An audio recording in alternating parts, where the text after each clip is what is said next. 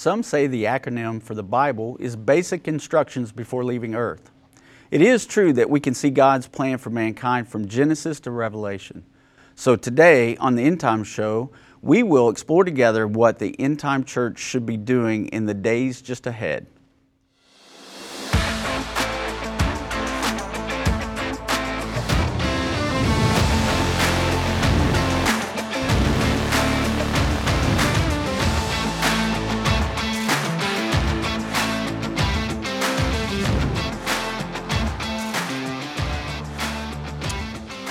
Well, hello, and thank you for joining me on the End Time Show.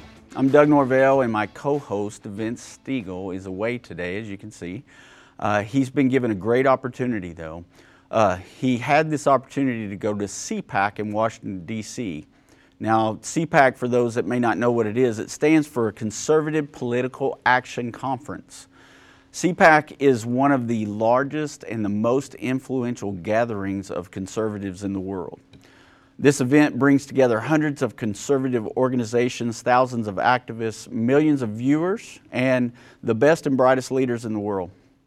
This is the first for End Time and for Vince, and he'll be able to speak with and meet some of the very influential people in politics, in social media, and mainstream media as well.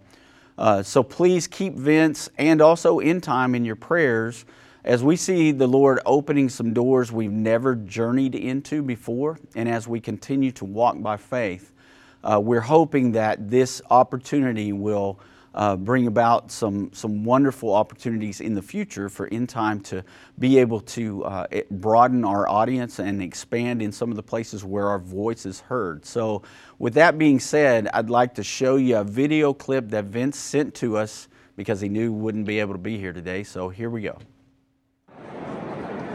Hey everybody, missed being there today, but I'm at CPAC in DC. It's uh, the biggest conservative convention all year long, and there's a lot of people here that I've been getting to talk about world government with, Bible prophecy with, and um, it's been a pretty cool experience so far. A lot more to come. A lot of people call me Doug Norvell here, believe it or not, but uh, nonetheless, I'll go by it if that's what it takes. But I miss being there with y'all for the show today.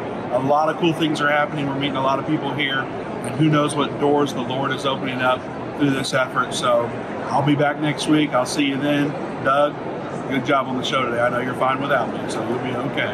All right, I'll see you guys. I am not fine without Vince being here, but nevertheless, here I am.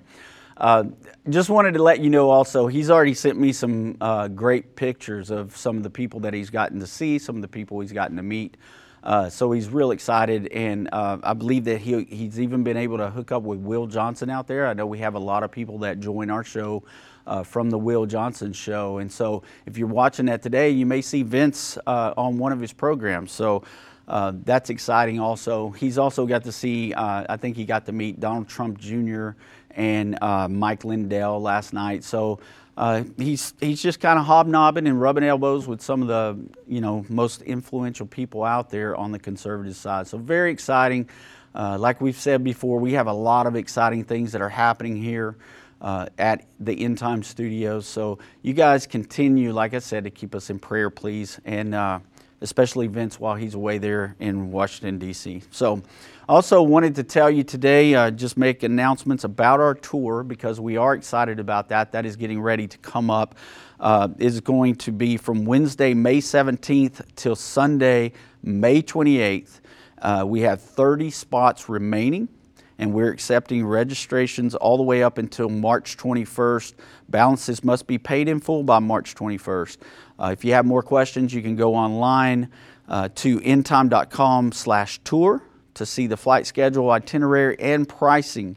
Or you could also call our uh, tour team at 1 833 563 6063.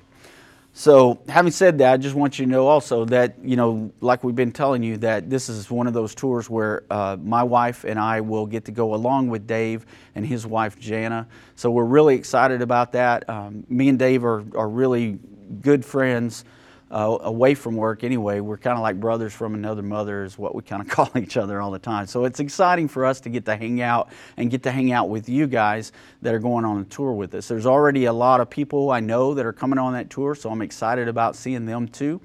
And uh, like I said, we get to hang out with you. This isn't something where, uh, you know, we aren't with the crowd all day. We get on the bus with you in the morning. We eat breakfast with you in the morning. We eat dinner with you at night. So we'll have plenty of opportunities for you guys to uh, talk with us and uh, just share your testimonies about uh, how you started um, listening to End Time and following the ministry. And we can talk about prophecy and I'll tell you this much you'll never look at the Bible the same way ever again because all of the places that we read about in Scripture, we go to those places when we're in Israel and Jerusalem and the Sea of Galilee. I mean, it's just, it's amazing. Caesarea by the sea, all those things that you read about. And so when you come back from this tour, you'll never look at your Bible the same way. It's very, uh, very exciting to be able to go on those trips. So we look forward to it. Okay. So let's talk about the role of the church. I get questions all the time through emails and through Bible studies I teach, you know, what should the church be doing during the end time? And um, I believe that we have some great examples in the Bible, but Jesus told us very specific things about the end of days. We're going to look at those today. We're also going to look at a few stories from the history book in the Bible, the book of Acts. And I wish that I could even talk about the whole book. Maybe one day I'll have to come back and do a part two to this. But I picked some of my favorite stories to share with you today because I believe that these are those instructions we talked about where God shows us things. So, starting in Matthew 24, 9 through 14, I want to start here because these are some of the things that Jesus told us about the last days. He said, Then shall they deliver you up to be afflicted, and shall kill you, and ye shall be hated of all nations for my name's sake. Now, I know that sounds frightening and very scary when we read that, when you first read that, but the Lord is trying to let us know that there's times of trouble coming, and that's what that's about. In verse 10, he says, And then shall many be offended, and shall betray one another, and shall hate one another.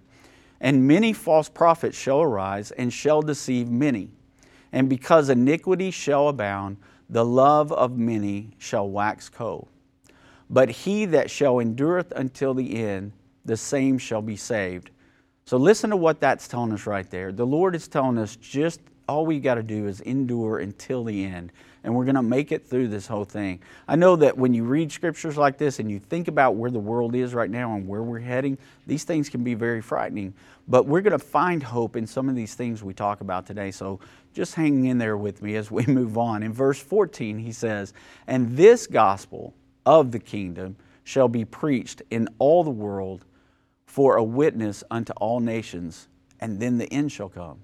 So the Lord is letting us know right there in Matthew 24 that the end is going to come, but it's not going to come until we're reaching the entire world with the gospel. There's a little bit of a clue about what our role is going to be in the church. He tells us that we've got to be prepared to share this gospel with all the people of the entire world. Now, we're getting to go to a break here in a second. I don't want to move on uh, until we get back. So let's just hang right there. We'll take this break, come back with me, and we'll really get into this Bible study.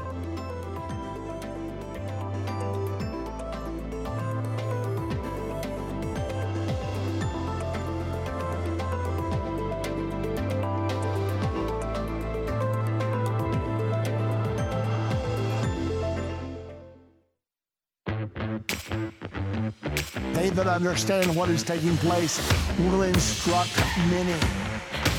Except a man is born again, he can't enter or see the kingdom of God. I don't care what label you've been given or what label you've given yourself, you are essential. You still matter. This is a journey, and when we get to the other side of that, that's where our prize is. That's where our reward is.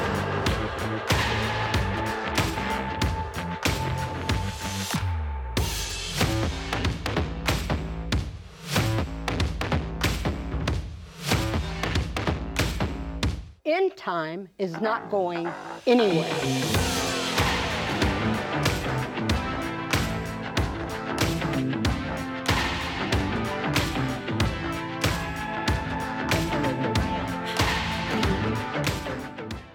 Satan and the elites of this world don't want you to understand the timeline leading to the second coming of Jesus. You can pinpoint where we are in the end time understand how you fit in and be filled with hope in God's plan by watching The Future According to Bible Prophecy. Go to endtime.com slash future or call 800 endtime. That's 800 363 8463. What if you could understand Bible prophecy? Dave Robbins, the host of the End of the Age television and radio programs, is holding a free prophecy conference near you. Gain peace and understanding about what the Bible says concerning end time prophecy. Call 1 800 End Time or visit endtime.com slash events for more information.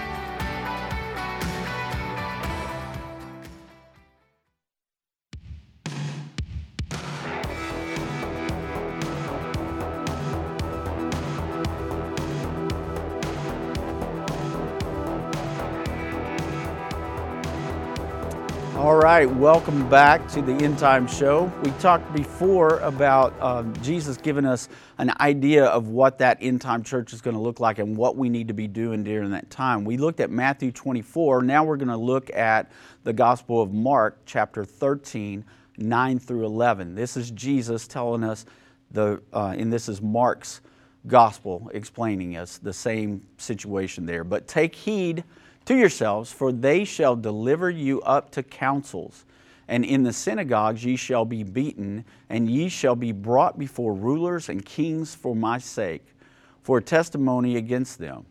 And the gospel must first be published among all nations. But when they shall lead you and deliver you up, take no thought beforehand of what ye shall speak, neither do ye premeditate, but whatever so whatsoever shall be given you in that hour that, that ye speak, for it is not ye that speak, but the Holy Ghost. So, what Jesus is trying to tell us there is there's going to be troubled times that we're going to be in, but our role is teaching the gospel to the entire world. And we don't, when we won't know what to say of ourselves, when we're sitting there and we're, we're just wondering, Lord, how am I going to do this? The Holy Ghost is going to speak for us. This should be very exciting for all of us. And this is why when I, when I hear people say, how do I teach the gospel to somebody? How do I go and teach Jesus to someone? Well, if you're a spirit led individual, the Lord will help you through those times. Whenever you open your mouth, it's going to be things that are being glorified for God when you're teaching people about the Lord. And the one thing we have, we talked about it the other day, everybody's got a testimony of what the Lord's done for them. No one can take away from your personal testimony. No one can say that's not true, that didn't happen. That's your personal testimony. And so we all have that. God gives us that and the trials and the tribulations we go through in our personal lives, those are ways that God brings us through those times so that we can share that with people and then be able to share the gospel with them. There are people that you can reach that I would never be able to reach, that Dave Robbins would never be able to reach, or Vince Stegall would never be able to reach. But you can reach audiences that we wouldn't be able to just by sharing your testimony and then by sharing the gospel. So that's what the Lord tells us that we should be doing.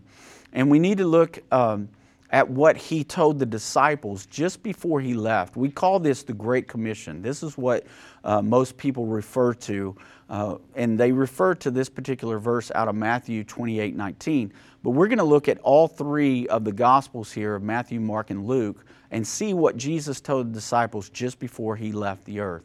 So, Matthew 28 19 says, Go ye therefore and teach all nations, baptizing them in the name of the Father, the Son, and the Holy Ghost. Like I said, lots of people this is the great commission verse that we hear. But these other scriptures were written by other witnesses that wrote down more information and it goes along with that same verse. So this is Mark's gospel. Mark 16, 15 and 16. Jesus speaking here says unto them, Go ye into all the world and preach the gospel to every creature. He that believeth and is baptized shall be saved, but he that believeth not shall be damned. And then Luke tells us in Luke 24 45 through 49 Then opened he their understanding that they might understand the scriptures. Now, let that sink in just a second because what that is telling us right now is that the apostles that had been with Jesus throughout his ministry and watched him do miraculous miracles, heard every word he spoke, listened to him pray, prayed with him, watched him heal people, everything that he did, he still had to open their understanding of the scriptures so that they would understand everything. Verse 46 says, And he said unto them, Thus it is written, and thus it behooved Christ to suffer and to rise from the dead on the third day, and that repentance and remission of sin should be preached in his name among all nations, beginning at Jerusalem. And ye are witnesses of these things. And behold, I send the promise of my Father upon you. But tarry ye in the city of Jerusalem until you be endued with power from on high. Well, this is exactly what the apostles did. In the book of Acts, in chapter 2, we read that they waited for the promise of the Holy Ghost. Well, then, when they received the Holy Ghost, they went into Jerusalem and began to preach the gospel. Peter preached the death, the burial, and the resurrection of Jesus Christ from Acts chapter 2, 22 to verse 40. I'm not going to take time today to read all that because of uh, it would take a lot of time for me to read that whole section to you, but you can go back and read that. The book of Acts is a wonderful Bible because, or a wonderful chapter because the book of Acts is like the book of history. It's the acts of the apostles. And it gives us an idea of what the early church did and how they did things. It's very important to uh, our Christian discipleship. As we grow as Christians, we can go back and read that. Just like we do in school when we read history of what's happened in our world. If, if we read the history, we can learn from that history. It's the same thing with the book of Acts in the Bible. And so, I challenge you to go and read chapter 1 and 2. I'm going to hit some particular chapters today uh, just to share these stories with you because I want to increase your faith and show you what they did under times uh, that were very perilous and very troublesome for the apostles. So, in the very next chapter of Acts, in chapter 3, Peter and John, they're heading to the temple and they heal a crippled man at the gate beautiful. In Acts 3 6 through 10, this is what Scripture tells us. Then Peter said, Silver and gold have I none, but such as I have give I thee. In the name of Jesus Christ of Nazareth, rise up and walk. And he took him by the right hand and lifted him up. And immediately his feet and ankle bones received strength. And he, leaping up, stood and walked and entered with them into the temple, walking and leaping and praising God. Now, think about that for a second because they're walking into the synagogue and there is a scene being uh, exposed here with this man that everybody knows has been crippled since birth. He's been at that same gate uh, every Sabbath, every, uh, every day that they go to the synagogue. This guy's there begging and they've seen him there. They've known he couldn't walk. And here he comes walking in with Peter and John. He's jumping up and down. He's praising God. He's so excited because the bones that were crippled up are now straight and able to support his weight. I mean, imagine the excitement that he had, but also imagine the people sitting around and, and what they saw. Then imagine what the priests were thinking and what they were going through at the same time. So, starting back with verse 9, and all the people saw him walking and praising God, and they knew that he that this was he which sat for alms at the beautiful gate of the temple. And they were filled with wonder and amazement at that which had happened unto him. Now does this really sound like something that we can be doing in the end time church? I mean could we be doing that right now? Should we be doing that right now we have the same promise, we serve the same God, and Jesus actually said that we could do these things. In John 14, verse 12, Jesus says this Verily, verily, I say unto you, he that believeth on me, the works that I do shall he do also, and greater works than these shall he do, because I go unto the Father. So Jesus is letting us know that we have this promise of being able to do the things that he did and even greater things that he did because now he's in heaven and he's shed out his Holy Ghost. He's given us the power that he promised, the power to endure through these things, the power to work in the Spirit and do these miraculous things just like Jesus did. And this is a promise. In Mark 16, where we were a while ago reading the Gospel of Mark, starting in verse 17 and 18, we get this promise. And these are the signs that shall follow them that believe. In my name shall they cast out devils. They shall speak with new tongues. They shall take up serpents. And if they drink any deadly thing, it shall not hurt them. They shall lay hands on the sick, and they shall recover. That's in your Bible, folks. It's in the same Bible I've got, same Bible you got, same promise that all of us have. Or is this something that was just for the apostles? We're going to keep looking, but something that I know people are going to jump straight to after I read that verse. So let's just look at a scripture to uh, kind of explain what happened there. This is one way that we can be assured that Paul was a born again believer in Jesus. He picked up a snake and it bit him and he didn't die. This is found in the book of Acts, chapter 28, 3 through 6. It says, And when Paul had gathered a bundle of sticks and laid them on the fire, there came a viper out of the heat, and it fastened onto his hand. And when the barbarians saw this venomous beast hang on his hand, they said among themselves, No doubt this man is a murderer, whom though he hath escaped the sea, yet the vengeance suffer not uh, suffereth not to live. And he shook off the beast into the fire and felt no harm. Howbeit, they looked when he should have swollen or fallen down dead suddenly. But after they looked a great while and saw no harm come to him, they changed their mind and said that he was a god. So picture this for a second. So they, they see Paul who's on this ship. The ship, if, if you know the story, they're coming to uh, the, the island of Malta there. They get in a storm. The ship hits the reef. It's torn to pieces. Uh, they, they have to swim to shore. These people are watching. They say, man, this guy survived a shipwreck only to come here and get bit by the most venomous snake on our island. He's going to die soon. So he must have been a horrible person. But then when Paul doesn't die, well, now they're looking at him as if he's God. So Paul had to straighten all that out and help them to understand that it was because of the Lord Jesus that he didn't die. But you know what else Paul did while he was shipwrecked on Malta? He also healed many people in the name of Jesus. So all this was, was happening so that people would see that he was a disciple of Jesus Christ. And we have those promises. Uh, do we have that same promise, or, or is that just for the apostles I asked you a while ago? Well, of course, we have that same promise. We serve the same Lord Jesus, and the book of Daniel gives us a prophecy specifically for the end times, and here's what it has to say. You've heard this a lot if you've followed end time for very long. In Daniel 11 32, it says, But the people that do know their God shall be strong and do exploits.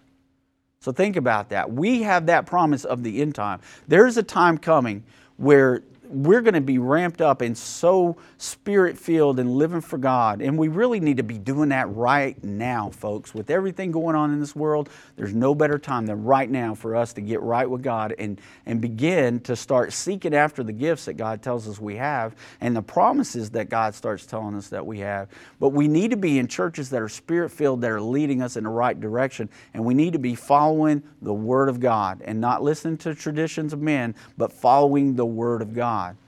So I believe that Daniel chapter 11 is speaking specifically to us. Remember, Daniel was told when he, when he wrote this prophecy to close up the book, Daniel, because this is not for you to understand, but it's for the people of the time of the end. We're those people, folks. We are in the time of the end, and these promises are for us. So, when the apostles responded to the Holy Ghost and they submitted themselves to the will of the Lord. They didn't have to worry about consequences or the boldness of their actions. Peter and John begin to preach the gospel of Jesus again in that same chapter of Acts, chapter 3, telling people in the verses 13 through 20, the God of Abraham and of Isaac and of Jacob and the God of our fathers has glorified his Son Jesus, whom ye delivered up and denied him in the presence of Pilate, when he was determined to let him go. But ye denied the Holy One and the just, and desired uh, a murderer to be granted unto you, and killed the Prince of Life, whom God hath raised from the dead, whereof we are witnesses and his name, through faith in his name, hath made this man strong. He tells the folks, it's in the name of Jesus that raised this man up and made a crippled man walk again. He also says, Whom ye see and know, ye the, uh, the faith which is by him hath given him this perfect soundness in the presence of you all. And now, brethren, I want that their ignorance ye did. I'm sorry. I wrought that through ignorance ye did this. So through your ignorance you did this. You crucified Jesus, as did also your rulers. But those things which God before had showed by the mouth of all his prophets, that Christ should suffer, he hath so fulfilled. And then Peter says, Repent ye therefore, and be converted that your sins may be blotted out. And when the time of refreshing shall come from the presence of the Lord, and he shall send Jesus Christ, which before was preached unto you.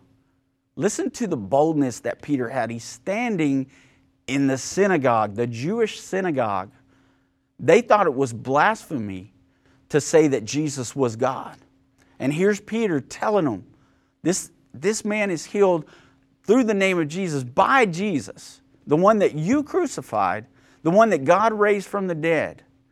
And he says, I know you did it by ignorance, but you did it just the same.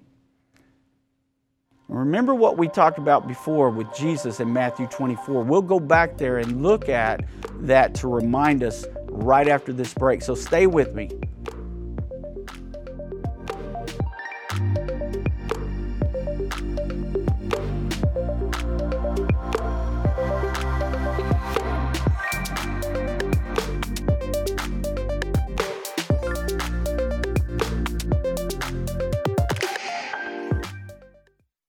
The symbols and prophecies within the book of Revelation have perplexed Christians and unbelievers around the world. In his final work, Revelation, The Unveiling of Jesus Christ Part 2, the late Irvin Baxter unlocks the mystery of the book of Revelation with in depth analysis and commentary like you've never heard before. These comprehensive study tools, available for $299, will deepen your biblical understanding. Don't miss this special offer. Call 1 800 End Time or go to endtime.com. Hi, I'm Judy Baxter. When Irvin and I got married, we didn't realize that our calling would be a prophetic ministry. Since we started End Time Ministries, there have been many times we weren't sure how we would pay the bills, but God has always provided. We started with the magazine, then went on radio and TV, and now we have the Jerusalem Prophecy College in Israel and online and End of the Age Plus. The mission has always been to reach people with the gospel of Jesus Christ and the end time message. Through the years, my husband would say, We will see revival like never before in the last days. We are living in the end time now. Thank you for walking this journey with us and continuing in prayer. You are part of the team. Thank you for your generous support. It is necessary for God's purpose. The most important thing is that you are ready when the Lord comes. Our hope is to help prepare you for that day. God bless you, and we love you.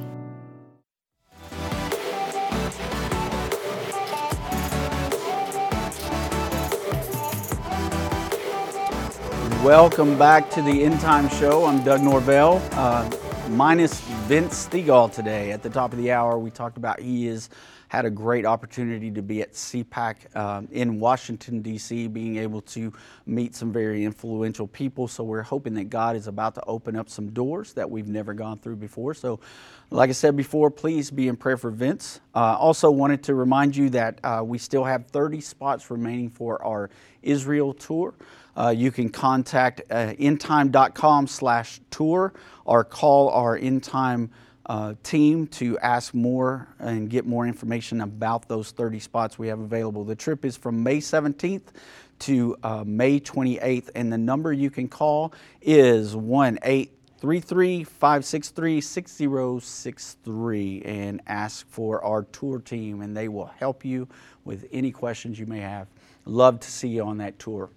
So, before the break, we were talking about what this end time church should look like. We get those questions all the time. What should the church be doing in the end time?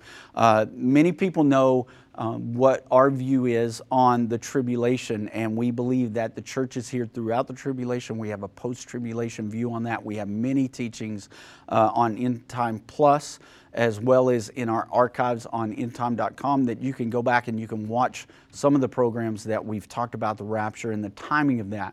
So people ask us, well, what should the church be doing in that time, and what is that going to look like? So we talked about before the break uh, Matthew 24 and Mark 13, where Jesus told us there would be times where we would be taken before the synagogues and we would be beaten. Things like that would happen. Well, this is one of those times where this scripture was fulfilled. And so we're going to look at exactly what happened to Peter and John. Uh, so many people had seen this miracle. Remember, before the break, we talked about the crippled man that had been crippled his whole life at the gate beautiful. Uh, they told him in the name of Jesus to rise and walk, and then everyone saw this miracle happen. And a whole lot of people were converted at that time. They saw this and they believed. And Peter went in and taught the gospel of Jesus Christ right there in the synagogue, in the midst of all these people, in the midst of uh, these high priests and these Sadducees and Pharisees. So they arrested him and they took him before the high priest. So we're going to pick this up in Acts 4, verse 7 through 14. And remember, the book of Acts is the Acts of the Apostle. It's like our history book, okay? So we're going to start with verse 7. And when they had set them in the midst, they asked, By what power or by what name have ye done this? And then Peter, filled with the Holy Ghost, remember what Jesus said when you go before these people, even if you don't know what to say, the Holy Ghost will intercede for you. He said, Don't even premeditate, don't even think about what you're going to have to say, because it'll be the Holy Ghost speaking through you. So when Peter says this, Peter is filled with the Holy Ghost. So remember that. And he says this unto them Ye rulers of the people and the elders of Israel, if we this day be examined for a good deed done to the impotent man, by what means he is made whole, be it known unto you all and to all the people of Israel that by the name of Jesus Christ of Nazareth, whom ye crucified, whom God raised from the dead, even by him doth this man stand before you whole. This is the stone which was set at naught of you builders, which is become the head of the cornerstone. Neither is there salvation, get this, folks, neither is there salvation in any other. For there is none other name under heaven given among men whereby we must be saved. You hear what Peter's saying right there? He's taught the gospel, the death, the burial, and the resurrection of Jesus Christ. And now he's saying there's no other name under heaven whereby we must be saved. Now, when they saw the boldness of Peter and John and perceived that they were unlearned and ignorant men, they marveled and they took knowledge of them, that they had been with Jesus. And beholding the man which was healed standing with them, they could say nothing against it. So they've got all this proof. There's the proof and the evidence. And they asked them, How'd you do this? Well, what'd they do? They shared their testimony of how this just happened. Remember when we were talking about that before? We all have a testimony. Well, nobody could deny what Peter and John had done. And now they're asking straight up, How did you do this? And by what name did you do this? And Peter tells them. And here's this guy that's been crippled his whole life, and they've just healed this guy, and nobody could refute the fact that this was true. So, why are we talking about this today? Because the Lord's given us the Acts of the Apostle to help us understand the way the church should function in the times just ahead. We're not a church that's going to function in fear. Even if everything seems like chaos around us. You guys, if I didn't know the Lord Jesus as my Lord and Savior, and if I knew my name wasn't written in the Lamb's Book of Life, I would be scared to death of some of the things we see in the media and some of the things they try to push on us and make us be fearful. If all you hear every day is World War III and uh, pestilence and, and uh, starvation and earthquakes and all that stuff, if, if you heard that and you didn't have Jesus, you would be scared to death. But we know these things are going to happen because Jesus said, I tell you before these things so that when they begin to happen, you will understand and believe. And here we are. So it wasn't just Peter and John that was doing these exploits and boldly teaching okay? I don't want you to think well that was just for for the leaders of the church or you know that's just for our preachers to do stuff like that. No it's it's for every single one of us. Stephen remember who stephen was? He was a spirit filled believer and he was one of the young men that was chosen by the apostles to help make sure that the widows and the orphans all got food. Remember in the book of Acts where uh, some trouble came up and they said some people were being neglected and they weren't getting their fair share of food and rations and things like that because everybody was kind of coming together and sharing everything. And then the apostle said, Look, we, we don't have time to wait on these tables. We need to select these men that are spirit filled. So if, if you are just a, you know, a deacon at your church or if you're a greeter at your church or if you're a Sunday school teacher and you think all this stuff would be for somebody who uh, is a pastor and a leader of the church, it's not. It's for all of us. Stephen in the book of Acts, chapter 7, delivers an awesome sermon. It's beautiful. You should go and read Acts 7 and read this whole beautiful sermon he lays out. It's wonderful. But you know what happened? They stoned him to death for it because it pierced their hearts so badly that these people couldn't stand hearing what Stephen was saying to them. It made them be enraged and they ended up stoning him to death. But you know, sometimes God uses tragedies. We wonder why things like this happen. And, and everything you read about Stephen, it was almost as if he was angelic. And, and so he must have been a, a, very attractive young man and, and angelic looking and, and sweet and tender in the way he did things. I actually knew a Stephen in my life, and that's the way this young man was. He actually died from cancer. But because of this young man passing away of cancer, it spurred me on to chase after God and want to know more about God, and it helped move me. And I tell you that because that's the same thing that I believe happened to Stephen in Acts 7. It happened actually to Saul. So we know sometimes God uses these tragedies to witness to somebody, to change their life, to turn them completely upside down and inside out. Tragedies happen sometime. And what do we do? We can do one of two things. We can either turn from God and blame God for things, or we can begin to seek God closer. Well, I want you to know that as Stephen was dying, there was a man named Saul, a self righteous Pharisee full of zeal and he prosecuted the followers of Jesus. The followers of the way is what they were called up to this point and he held the coats of the people that hurled the stones, killing Stephen. This is what the book of Acts says happened when Stephen died. So Saul was standing there holding the coats of people that were throwing the stones at him, and this is what he heard Stephen say Acts 7 59 and 60. And they stoned Stephen, calling upon God and saying, Lord Jesus, receive my spirit. So Stephen's dying, and he, and he calls upon the Lord and says, receive my spirit. And he kneeled down and he cried with a loud voice, Lord, lay not this sin to their charge. And when he had said that, he fell asleep. And what that means is he died. And I believe that Saul went home that night and he thought, I don't have what that young man has. We see later in the book of Acts that Saul was converted on the road to Damascus and we know Saul became Paul, the apostle to the Gentiles. I believe that that moment when he saw Stephen dying, bloodied and beaten to a pulp, look up to heaven and say, Lord, don't charge these people with this sin because they don't understand what they're doing. That was just like what Jesus said on the cross when he said, Forgive them, Father, for they know not what they do.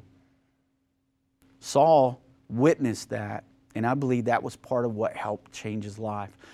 So when we look at the book of uh, Acts chapter 8, we see that Saul was beginning to really persecute the church even more vigorously. Uh, now he began to go house to house and arresting Christians.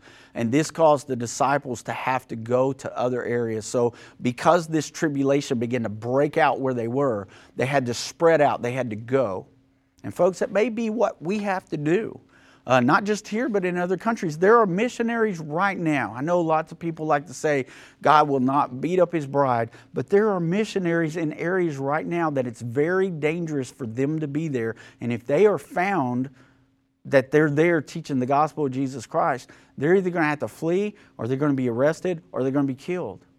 And that's happening today in places all around. We pray for missionaries all over the world that we're connected with that are in these situations. And so that's what happened to these apostles. They had to spread out, they had to go. So we, we talked on Tuesday's program about Philip reaping a harvest that the woman at the well had started after she got to meet Jesus at the well there in Samaria. It's a beautiful, wonderful story, and we covered that a little bit the other day, so I won't talk about that. But what I do want to talk about is Philip's encounter with an Ethiopian eunuch, because truly this story fascinates me.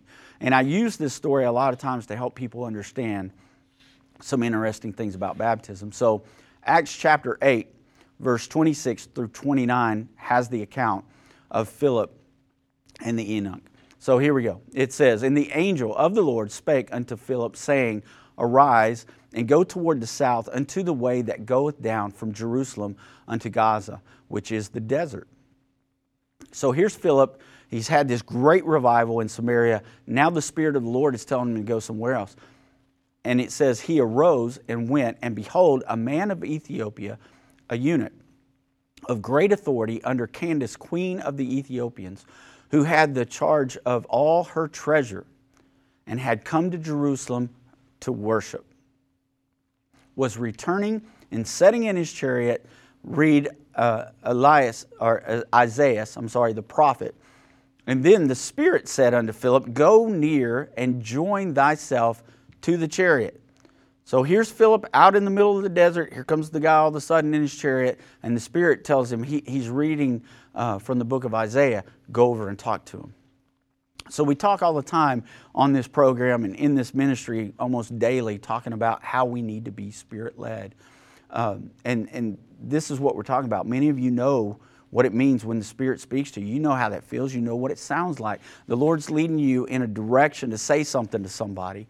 I remember one time I was driving a school bus. It was something I was doing while I was a youth pastor to help supplement my income. I pulled up to a stop uh, stoplight, and there's a city bus stop there, and there's a woman waiting for the city bus. And I'm on my bus, and the Lord's telling me, Open your door and tell that lady I've heard her prayers. And I was afraid to do that, and I missed an opportunity, but we know what it feels like when the Spirit talks to us. We'll look at this more when we come back from this break, so stay with me.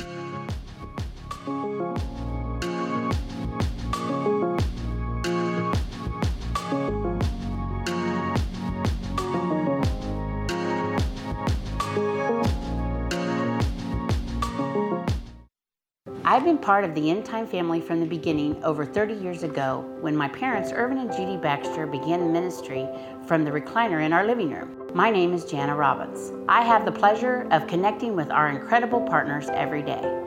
End Time is a small nonprofit that runs a high traffic website, a daily TV and radio show, the Prophecy College in Jerusalem, and more.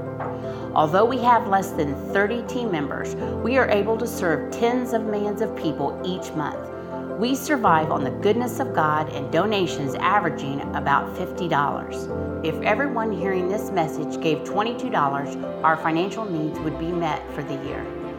If you only give to one cause per month, please consider partnering with End Time to help get the message of our soon coming King out to the world. Call us at 1 800 End Time to give today or go to endtime.com to become a monthly or one time partner.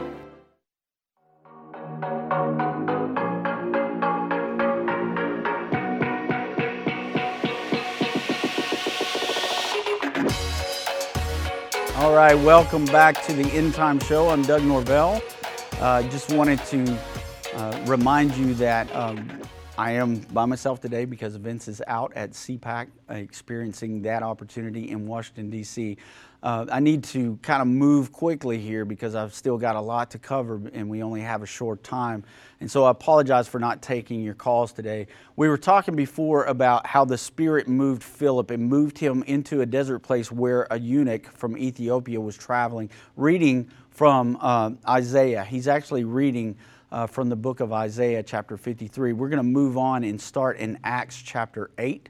Uh, this is 30 through 39. And it says, Philip ran thither to him and heard him read the prophet Isaiah and said, Understandeth that that thou readest?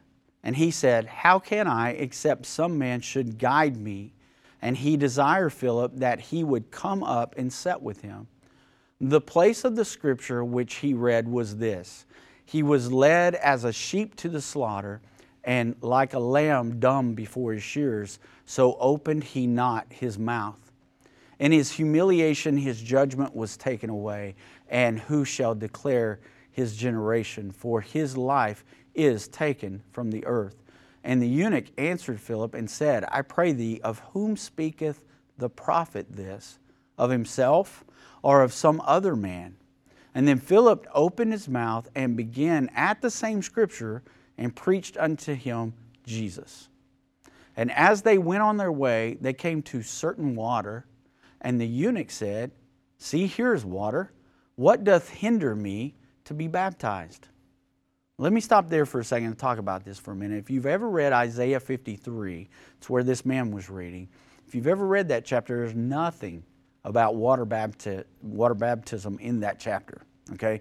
But the, the scripture tells us that Peter taught him about Jesus from these scriptures, explaining what the Great Commission is, and the eunuch uh, he understood that he needed to be he needed to believe and he needed to be baptized in the name of the Lord Jesus. And that's from the gospel that Philip shared with him. Okay? So the gospel, the death, the burial, and the resurrection, he understood from what Philip taught him that he needed to be baptized in water. So continuing in 37, and it says, Philip said, If thou believest with all thy heart, thou mayest. And he answered and he said, I believe that Jesus Christ is the Son of God. And he commanded the chariots to stand still, and they went down both into the water, both Philip and the eunuch. And he baptized him.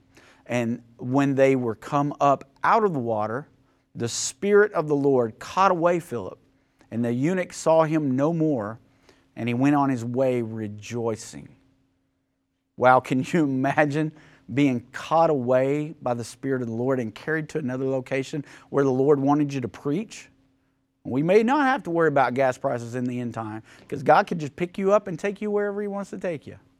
It's pretty awesome, and that fascinates me about the story. The whole thing that happens there, that transpires, the guy understands from reading uh, Isaiah 53 that he needed to accept the Lord Jesus, to believe him, and be baptized in the water. And then he goes away rejoicing. Some of the scriptures tell us that that rejoicing was the infilling of the Holy Ghost. Pretty amazing when you really look at what was going on in that picture and what God did. So God can do anything, folks, and it's not just for the apostles. This is a promise for all of us. All right, one more out of the book of Acts before we move on.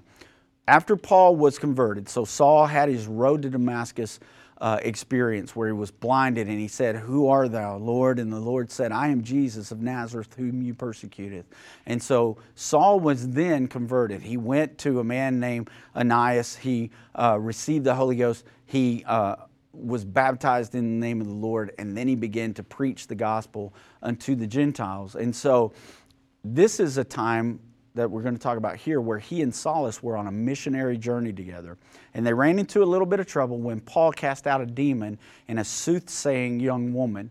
Her master, he lost his income because she no longer had that ability to give people their fortunes uh, because now the demon had been cast out of her. So Paul and Silas were arrested. And here's what scripture tells us happens, okay? This is Acts 16, 22 through 33. And the multitude rose up together against them, and the magistrates rent off their clothes and commanded them beat them. So they were beaten. Remember, Jesus said times were coming like that. And when they had laid many stripes upon them, they were cast into prison charging the jailer to keep them safely, who, having received such a charge, thrust them into the inner prison and made their feet fast in the stocks. So not only are they in a cell, now he puts stocks on their on their ankles, chains. And at midnight, Paul and Silas, did they cry and, and whine about their predicament and say, Oh, I thought the Lord loved us? No, this is what they did. Midnight, Paul and Silas, they prayed and they began to sing praises unto God. Okay? I, I tell you, there is nothing more awesome than to be in a dark place and start hearing praises to God be singing out when you think there's no hope, and all of a sudden you hear the Lord's name being called out with praises and songs. But these prisoners heard them. Everybody in that prison heard. And then guess what happened? And suddenly there was a great earthquake, so that the foundations of the prison were shaken, and immediately all the doors were open, and everyone's bands were loosed. And the keeper of the prison awakened out of his sleep, seeing the prison doors open, he drew out his sword. Okay, but he drew out his sword so that he would have killed himself, supposing that his prisoners had fled. Remember, he was given a charge you keep these people safe. He knew that if they got away, he was going to die. So he was ready to kill himself and fall on his sword. But Paul cried out with a loud voice, saying, Do thyself no harm, for we're all here. And then he called for light and, uh, and sprang in and came trembling, the guard did, and fell down before Paul and Silas. And he brought them out and he said, Sirs, what must I do to be saved? He knew because of all of the things that had transpired that he needed what Paul and Silas had. He said, What must I do to be saved? And they said, Believe on the Lord Jesus Christ, and thou shalt be saved, and thy house. And they spake unto him the word of the Lord. So they shared with him the gospel of Jesus Christ, and to all that were in his house. And he took them the same hour of night. Remember, it was midnight. He took them the same hour of night. So it's in the middle of the night. He washes their stripes, cleans their wounds, and he was baptized, he and all his straightway. Now think about that for a second, folks. It's midnight. Paul and Silas preached to this jailer and his whole family. He woke everybody up to tell them what they needed to do to be saved. And he told them about Jesus, and then he baptized all of them. Now, some people try to try to teach that Paul preached a different gospel, and, and there's evidence in this scripture that that's not true at all. He taught them about Jesus Christ, and he baptized everybody. But we could probably do a whole lesson on that topic. I'm not going to go there today. Maybe that needs to be a topic for another time. But trust me, Paul taught the same gospel as Peter and Philip and all the apostles did. It's the same gospel we teach. And remember what Paul's words are in Galatians 1 8. But though we are an angel from heaven, preach any other gospel unto you than that which we have preached unto you, let them or let him be accursed. So it lets us know if anybody comes teaching any other gospel other than the one that we've taught you, then let curses be on them because they're teaching you the wrong thing. That's why I say we got to get away from tradition. We got to look at what Scripture says, and that's what we need to follow. Okay, so remember, what, what are we doing today? We're, we're looking at how the end time church should operate. During times of tribulation and persecution, this is the way the apostles operated. They weren't afraid. They were boldly proclaimed the gospel to everybody, even up until the point of death. And remember, 11 of the 12 apostles, they were killed for their faith and for preaching. Scripture tells us that perilous times are, are coming for us as well. Um, just share with you real briefly. When we went on tour to Israel, we did a, a split tour uh, the last time I went, where we went to Israel for part of it, and then we went to Rome for the second part. And we went to Israel first, and you go to Israel and you feel all this excitement, and you're just amazed at everything. We went to Rome, and you could almost feel an oppression there. But we go to uh, this cathedral. It's, it's like St. Paul's Cathedral. I can't remember the exact name of it there in Rome. But we go there, and this is a place where it's celebrated uh, the things that happened to Peter and, and Paul there. Um, you know, they had a golden door, and on there it depicted Peter being hung upside down on the cross. It depicted uh, Paul having his head chopped off. This all happened under the Emperor Nero. And so it was like it was almost like celebrated but you know i mean we are supposed to consider every trial we go through as a blessing because we're going to be martyred for jesus christ. And so that's really the perspective that the tour guide was kind of taking us on. But the book of revelation going back to our generation and our time and the things that are going to happen. Lots of people don't believe that we're going to have to face things like this, that we're going to be raptured out. And if that's what you believe, then more power to you. And, eh, you know, that's okay. We can still be friends. And I just believe that Scripture tells us so much more than that. And Revelation 13, 5 through 10 tells us this. And there was given unto him, him being the Antichrist, a mouth speaking great things and blasphemies, and power was given unto him to continue 40 and two months. And he opened his mouth in blasphemy against God and to blaspheme his name and his tabernacle and them that dwell in heaven. And it was given unto him to make war with the saints and to overcome them. And power was given him over all kindreds and tongues and nations. And all that dwell upon the earth shall worship him not everybody, though. I know it says all there, but look, it said, whose names are not written in the book of life of the Lamb, slain from the foundation of the world. Look at that. The Lamb was slain from the foundation of the world, folks. From the time of Genesis, God's plan was that Jesus would come and die for our sins and be a perfect sacrifice, and His blood would cover our sins one time and for all time, and our names would be in the book of life. It says that he that le- is leddeth into captivity shall go into captivity. He that killeth with the sword must be killed with the sword. Here is the patience and the faith of the saints. So the Lord tells us we've got to have patience, we've got to have faith through this time. We need to be operating and functioning like the apostles were in the book of Acts. We shouldn't be afraid. No, not at all. I'm sharing this with you today not to scare you, but to build up your faith. This is how the church needs to function in the last days. We should be spending every moment of every day seeking the Lord. We should be praying, we should be fasting, we should be reading His Word. We should be allowing the Spirit of the Lord to lead and guide every single step we take.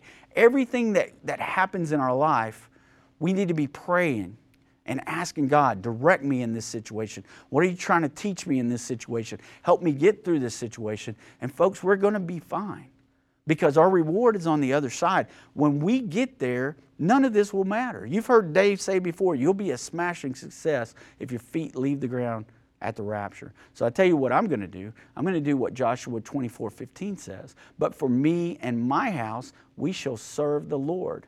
That's what my plan is. I'm going to do whatever the Lord wants me to do. But remember this promise as well. And remember that this is something the Lord tells us about those times. Matthew 6, 31 through 33. Therefore, take no thought, saying, What shall we eat? Don't worry about famines. Don't worry about food shortages. And what shall we drink? Don't worry about what the water could have in it or anything like that. Don't worry about running out of water. God is going to supply our needs. It says, and wherewithal shall we be clothed? For after all, these things the Gentiles seek for, but your heavenly Father knoweth that you need all these things. Seek ye first the kingdom of God and his righteousness, and all these things shall be added unto you. That's our promise, folks. Don't fear, trust God, seek His kingdom and His righteousness, we're going to be fine. This church is going to be on fire and we're going to be full of exploits and strength. In Jesus' name. See you later. Have a great day. God bless.